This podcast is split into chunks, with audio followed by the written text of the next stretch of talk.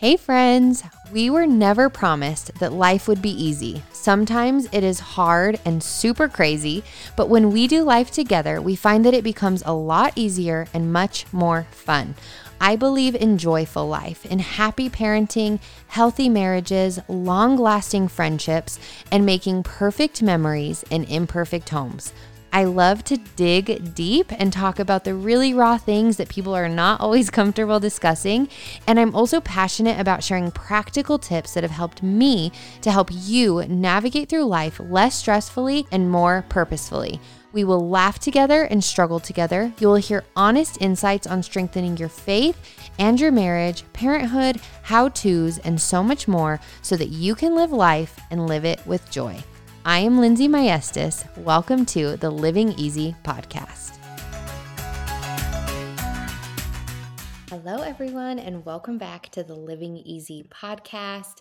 Today, we are going to be talking about greed and materialism. So, I am really excited about this conversation, primarily because this is something that God has been working on in my heart for the past year specifically, but really all of my life, if I'm honest with you. Um, if you haven't listened to the last episode about envy, this really does tie into greed. I do feel that they almost feed off of one another when it comes to sinful behavior. So, listen to that one if you haven't. We have the past two episodes as well before that anger and laziness. So tune in and challenge yourself to listen just for yourself instead of listening and thinking about that girl over there or your spouse or someone else because God is constantly working in us and self evaluation is really important. So, before we jump in, Valentine's Day is coming. And I wanted to let you guys know that my team and I have decided to launch because it's Valentine's Day and it's all about marriages. We are going to launch the Marriage Bundle, which is the Wife Project from Roommates to Soulmates eight and a half week course with the Sex and Intimacy Project for couples, which is way more than a course about sex. It's about emotional connection and spiritual connection in regards to the gospel and biblical truth and creating your foundation of your marriage upon that biblical truth and how that then impacts your emotional intimacy and physical intimacy. So, we are launching that at 10% off, and it's also $100 off of the original price if you were to buy them separately. So don't miss it. We will be doing a giveaway on my Instagram as well at Living Easy with Lindsay of these courses. This is an amazing way to really show your spouse that you've invested in them and that you want to continue growing or even if your spouse isn't interested, for you to start doing the work on your own. That's the premise of the Wife Project. We have women who do it together with their churches, but essentially they're just trying to fight fires that may be small sparks right now so that they don't grow into something larger, but also learning how to have a gospel focus when it comes to their marriage and becoming a godly wife. Make sure to keep an eye out for those. I'll have the link in my bio. Don't miss it. It's going to be for a very short time. And if you're not on my email list already, I'll add that to the show notes as well. Make sure to subscribe and you'll get all of the information. Now, let's jump in. We're going to be talking about greed and materialism. And in 1 Corinthians 6:10, Paul lists people who will not inherit the kingdom of heaven. And in that, he includes the greedy. One thing I want to start with is that our premise of all that I teach about and all that I talk about in my ministry is for us to have an eternal perspective. It is so easy to become inundated with the world and the desires of the world and keeping up with the Joneses and all of the things that it really becomes hyper distracting. And what I want to do throughout this series is really to draw you out of that worldliness and the temptation of the world and to place you in a in a position where you are prayerful and you are Christ centered and that you're staying in tune with what it means to have an eternal perspective rather than a worldly perspective. So, to begin, greed is not synonymous with wealth. And I think that's a really important distinction to make because there are greedy poor people, right? And there are generous rich people. So it can be really hard to know sometimes when we've crossed the line from making or saving money into the sin of greed. So in scripture, we see that God not only defines greed as a sin that will not inherit the kingdom of heaven but we also see that it brings ruin. In proverbs 15 27 it talks about that. Greed also stirs conflict as it says in proverbs 28 25 and it's destructive as it says in proverbs 29 4 and so a lot of the time even when i'm thinking about greed i think of the extreme examples right or the black and white examples to justify my own struggles. I think about the people who, like Jeff Bezos, who is a multi billionaire. I don't even know if he's a trillionaire. Isn't Elon Musk a trillionaire now? That is so wild to me. But I know that Jeff Bezos doesn't, at least from the last time I heard, does not really contribute a lot to charity or donate much money, and most of it remains his. And with the amount of money that he has, that seems extremely greedy. It seems like he's unwilling to help the many, many, many people that he could help. So we look at that example and we think, well, at least I'm not that greedy. But when we look at the woman within scripture who gave her last penny, and Jesus said, This is so much more, this means so much more than the wealthy who are giving an abundance of cash as their tithe because it comes from the heart. So when we look at Wall Street workers or hedge fund CEOs and think that is greed, I want to challenge you to look at it in an opposite way because I often tell my boys, we don't compare ourselves to the people who are worse than us. We can always find them but we need to compare ourselves to Jesus because he is our standard. The standard is not those who are acting out blatantly with their greed or unbelievers. We don't look in that way we say, okay, in comparison to Jesus, who gave himself as a living sacrifice, who gave generously of his miracles and his love and his compassion to so many who stopped him even on the streets, how do we compare to that? And so, one thing that Christians do tend to mix up is the fact that money itself is not the root of all evil. You can see those with a lot of wealth, like King Solomon, and think, well, he had a lot and he did use it very poorly, but he learned from that. And we're never above growth, we're never above sanctification. That's what the Holy Spirit lives in us for, is for this sanctification. But we want to be clear that money does not equal greed. So 1 Timothy 6:10 tells us that it's the fact that we love money that is the root of all evil. When we love money, or even now, when we love beauty, or when we love appearances, or when we love materialism, those are the things that become rooted in evil. It's not bad to be beautiful. It's not bad to love pretty things. But when it becomes an idol, that's when it becomes dangerous, just like money. So, we want to be careful not to mix wealth and greed. So, whether you have money or not, there are some important questions that you could ask yourself to get to a place where you are, again, self examining and becoming aware. And this is something you could ask yourself every week when you're sitting down for a budget meeting with your spouse and you're navigating your bills and where you want your money to go, when you're discussing your tithe and how much is going out that month and how much generosity you're going to provide to people in need around you you can put these questions in as well to help you navigate what this looks like in your own life. So, number one, could you live with contentment on the same income that you earned five years ago? If the answer is no, not necessarily could you actually function on the same salary, but would you still be content? If not, maybe begin to pray through that and ask God, what has changed that I feel like I'm constantly needing more? Than what is enough.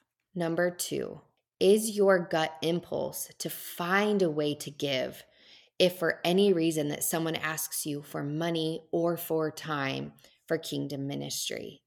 Do you have the gut impulse to give generously or do you have the gut impulse to withhold? If your gut impulse is to withhold is there something that you need to navigate with jesus in regards to maybe your experiences with the church i know that this is not always an easy topic because we see that oftentimes the church is kind of disposable when it comes with our money that they just use it for things that maybe we don't necessarily agree with. But, and even with the homeless, you know, I hear people say, well, I don't give to the homeless because I don't want them buying drugs or alcohol. And I understand that. One thing that I've really committed to in regards to the homeless is to give food or food gift cards because I find that that won't be as wasted.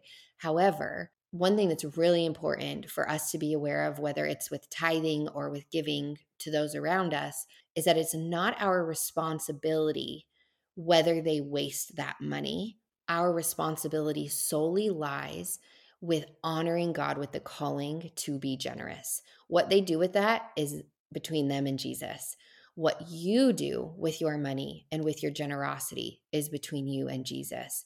So if you are feeling called to give, or even, let's be honest, even if you're not feeling called to give, giving of your money is a calling that God has called you to.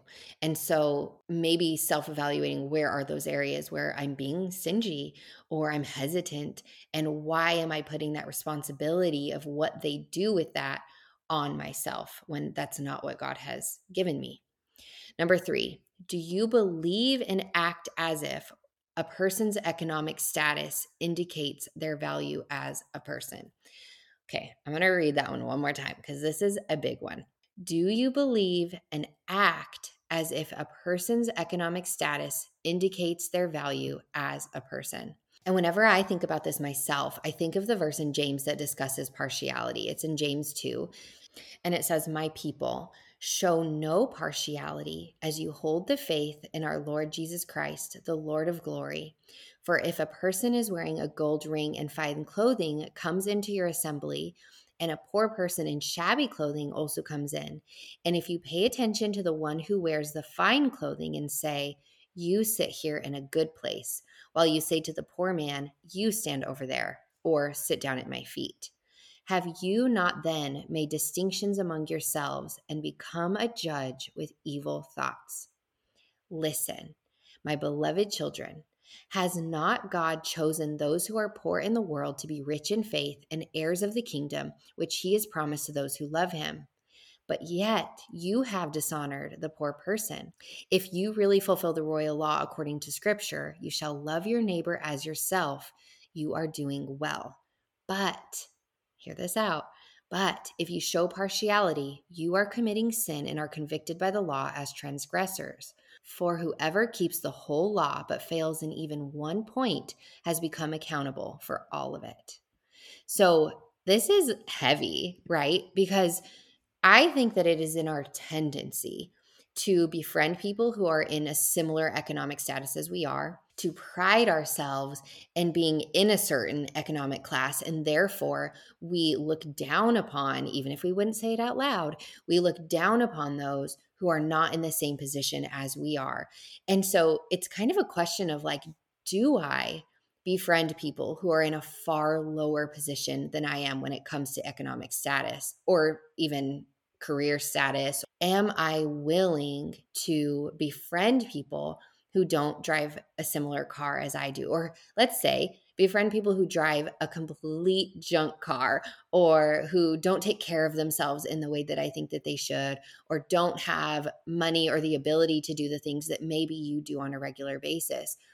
Are you willing and open hearted to those kinds of friendships?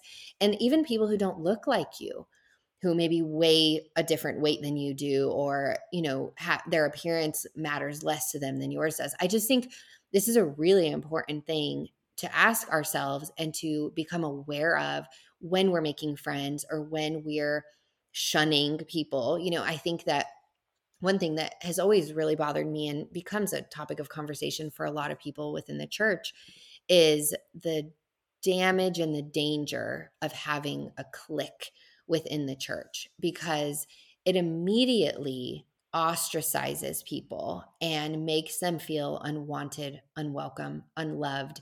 And it doesn't always have to be intentional. You've built that friend group, you've become close with those people, but we have to be cautious to not only surround ourselves with people who look like us, act like us, think like us, because that's a really dangerous place to be as a whole. It doesn't allow for any growth. And so I just want to challenge you. I mean, I think that that verse is really convicting. I mean, even to me as I read it, to say, even if you struggle only in this area, you're negating the whole law that God has called you to, and you are committing sin. So, yeah, very challenging. Number four, is there anything in your daily life that you could go without in order to free up more money for generosity?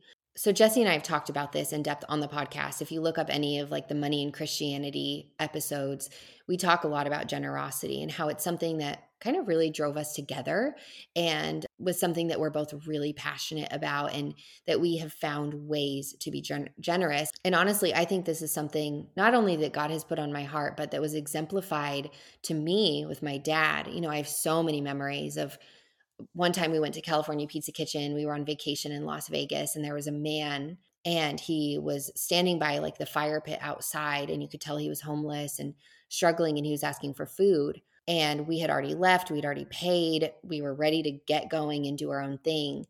But this man was hungry and cold and my dad they cpk had closed they actually closed behind us which makes me feel bad that we were the last person after working in a restaurant in the past. I know that that's never fun but anyway so they locked the doors. My dad basically knocks down their door just literally knocking and has them make a pizza for this man.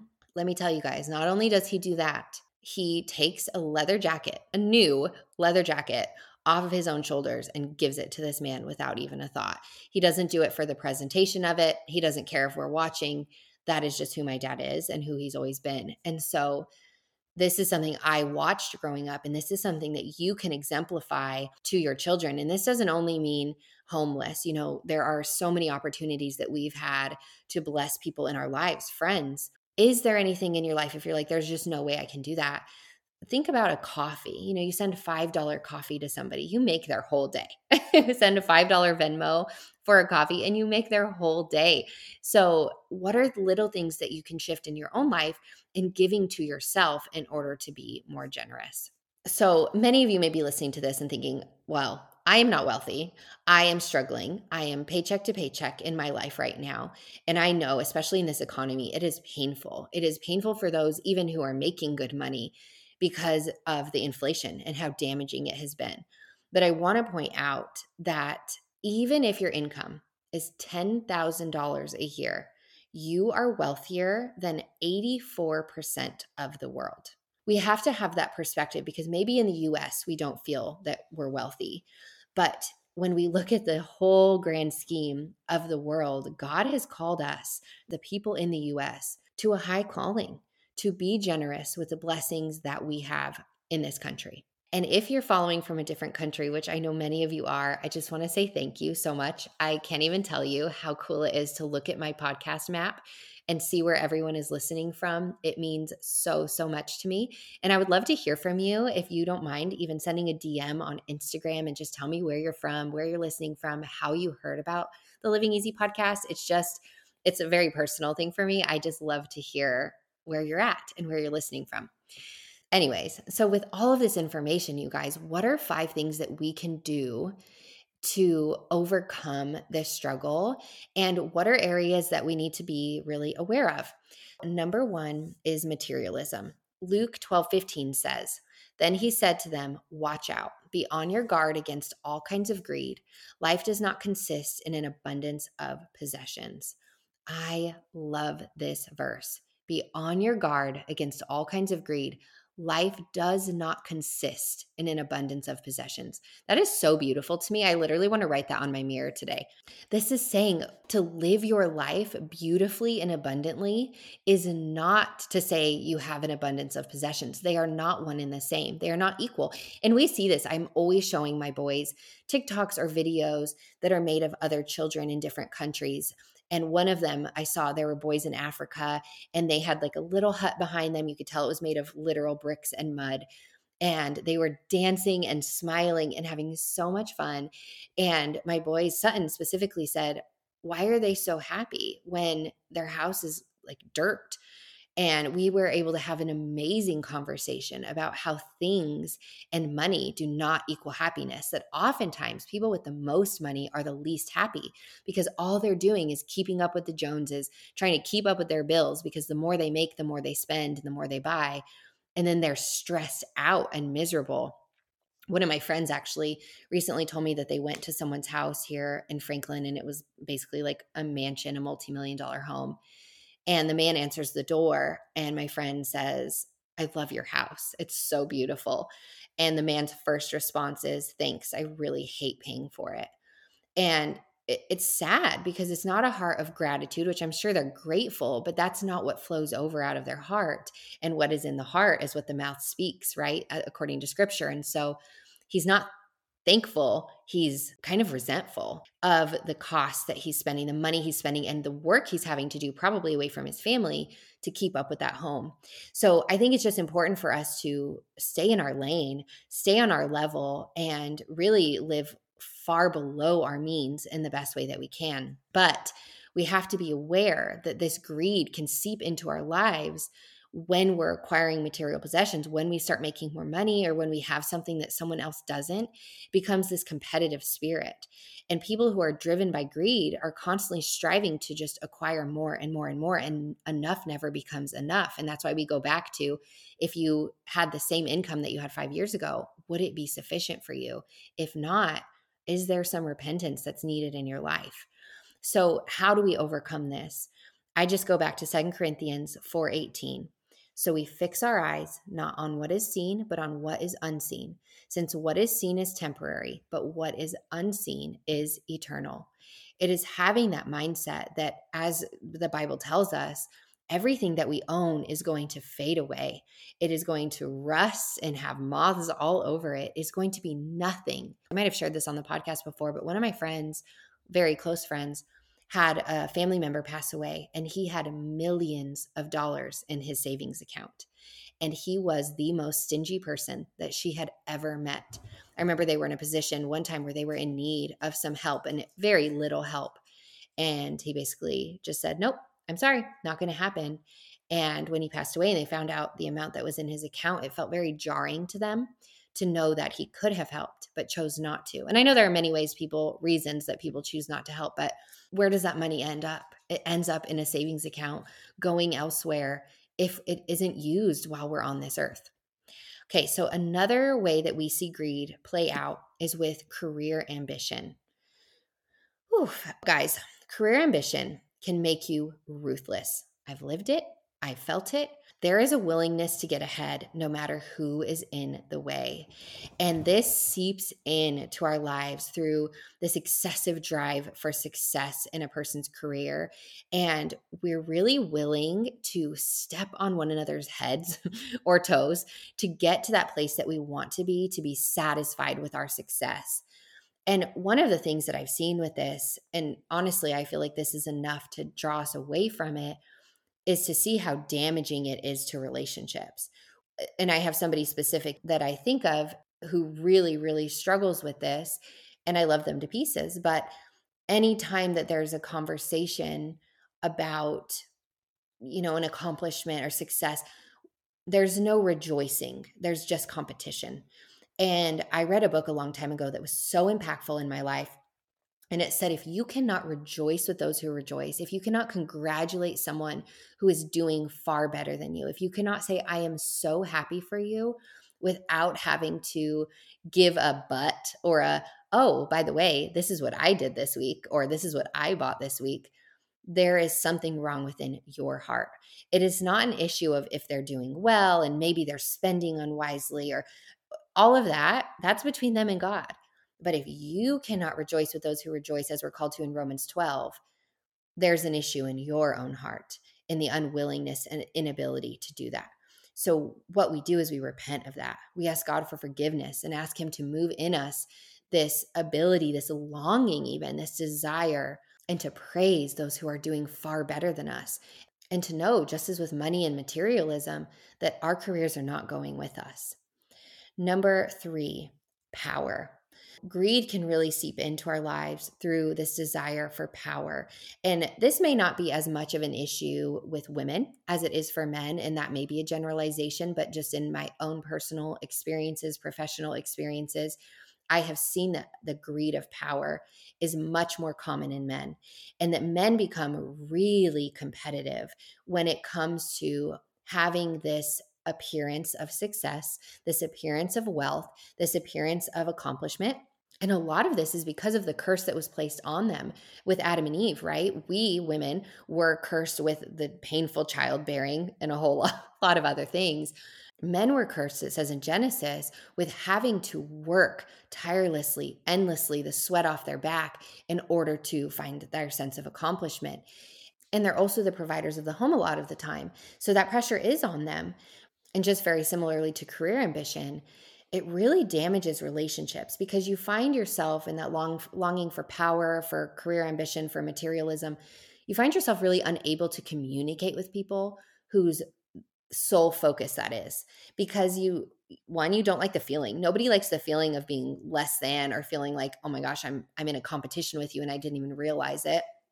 But they also don't like greed and they don't like envy and as we talked about in the envy episode it's like this sneaky little booger that like attaches to you and it's not something you want. Envy is never something that you want but when people long to make you feel envious you kind of just like distance yourself and and we do. As human beings you're going to distance yourself from someone who's constantly making you feel like you have to keep up or prove yourself because it's so empty. It is so empty and there's no foundation of a relationship when it looks like that. And again as always in all these episodes i am not speaking from a place of uh, from a high horse. I have struggled as i mentioned with these things and and i think that's why god has given me this passion to share on these seven deadly sins because it's been so eye opening for me to be aware of kind of how I make people feel in the way that I communicate. I even did it recently. I sent a Marco Polo to one of my best friends and I shared with her I got a new car and I was like so excited and I was just talking to her about it. And I was like I haven't really shared this with many people. I just wanted you to know. But after that I was like why was that a point of conversation? Why did I need to even explain that I got a new car? Yes, it's something exciting and there's no shame in that.